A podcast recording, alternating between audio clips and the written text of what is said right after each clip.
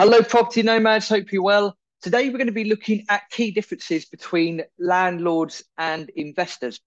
So, for those that are just getting started in property or they're thinking about getting started in property, or, or maybe they're looking to make the transition from being a landlord to an investor, there's a couple of key differences here that really aren't touched upon too often, and people aren't told of this information, hence the reason for doing this podcast. So there are three key differences between being a landlord and being a property investor. But reason number one, or area number one, is role and focus.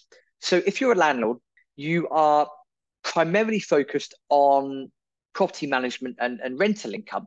So you are really responsible for dealing with all your tenants, maintaining the properties, ensuring that rental payments are collected.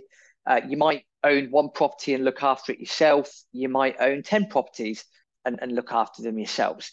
If you're a landlord, you focus predominantly on that property management and rental income. Whereas if you're a property investor, what you're doing is you are looking at a broader spectrum of property investment. So you might be looking at acquiring properties for multiple reasons. Maybe it is to rent them out. Maybe it is to gain capital appreciation. Maybe you're looking to develop that property. Maybe you've got other strategies that you're looking at, serviced accommodation, um, apart hotels, whatever it might be. You might be looking at a multitude of different investment strategies. It could be flipping. Again, it could be service accommodation, apart hotels, whatever it might be. But you're not like a landlord where you are just focusing on the, the actual management of the property and the rental income itself. If you're an investor, you're looking at a broader spectrum. Role number two is income generation. So for landlords, the primary source of income is rent, uh, understandably so. So if you're a landlord, you will be earning your living, your lifestyle uh, through all the cash flow that you get from your rental payments. And the more successful you are, that normally means that you've got really good tenants in there, that you're maintaining your properties really well. Again, landlord main income generation is is the rental payments. Whereas you and property investor, again, we're looking at a broader spectrum. You might be, of course, looking at rental income is is probably going to be quite high up there. But as you grow, you may look to take profits through selling your properties, uh, so through capital appreciation. You might be looking at doing mentoring. You might be looking at running a big training business in property. You might also be looking at a, a multitude of different property strategies that provide different levels of income. You might be looking at writing books. You might also have a podcast uh, and you might be monetizing that because of the reach that your podcast has. Again, you're looking at a much broader spectrum uh, as a property investor. You're not just looking at those rental payments, you are looking at a, a bigger range of things. And that's a level of income generation that really separates landlords from property investors. The third key area, uh, the key difference between a landlord and a property investor is involvement and time commitment. So, with a landlord, landlords are incredibly hands on. They are actively involved in day to day management of properties, their portfolio, that you, a lot of them will be handymen or handy people, whatever the right PC word is nowadays. So they'll be looking at property maintenance. They will they will be dealing with tenants. They will be dealing with uh, housing regulations. They'll be dealing with compliance. They'll be dealing with all sorts of these things. They will be so hands on, and that's how they like to do their job. That's effectively their job. That's how they like to do it. Because at the end of the day, uh, a lot of landlords don't like giving their properties to lettings agents because they will probably view that as a a waste of time and a waste of cash. You know, why, why should I give 10% of the rent to someone else when I can deal with it myself? So the time commitment that a landlord has is significantly quite high in comparison to property investors. And again, property investors uh, normally look at a more hands off approach. So they will hand their portfolios to lettings agents. They will have power teams.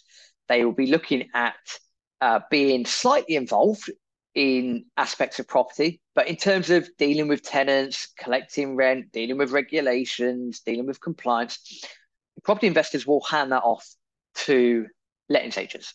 They will have a big power team. They will utilize that power team as significantly as possible.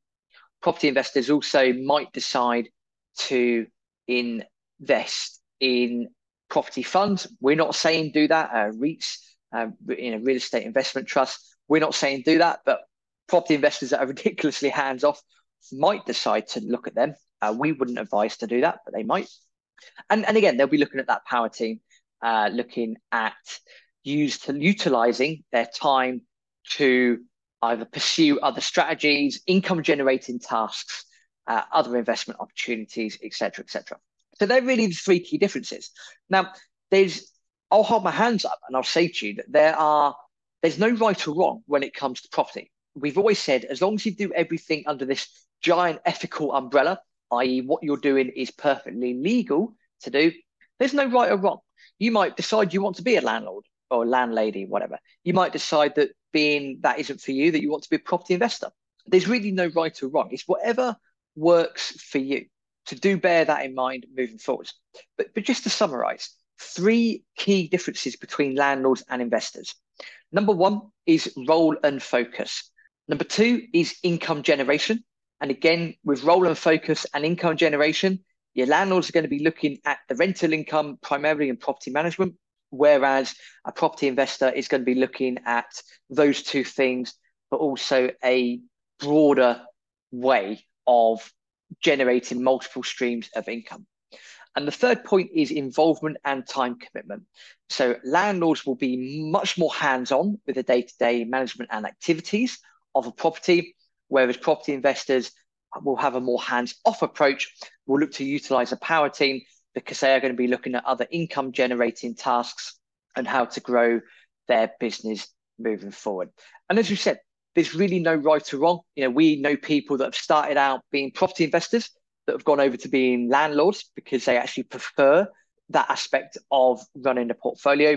And then we've also known people that have started off as landlords who have then drifted over to the property investor side because they prefer uh, not to deal with the nuts and bolts of running a portfolio.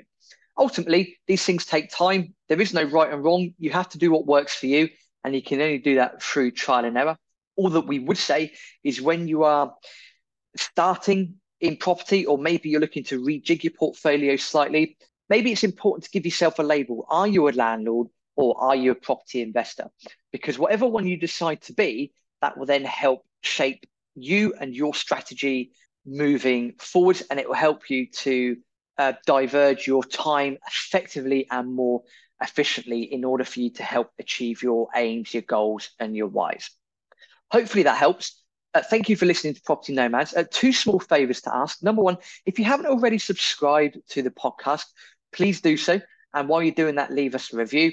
And then head over to our Property Nomads YouTube channel. We've got a lot of different content over there. So it'd be great if you can go over there, subscribe to the YouTube channel as well. Uh, thank you very much. And uh, next episode, we're going to be looking at financial fitness in 2024 building wealth and security. Uh, thank you very much for listening. See you in the next episode.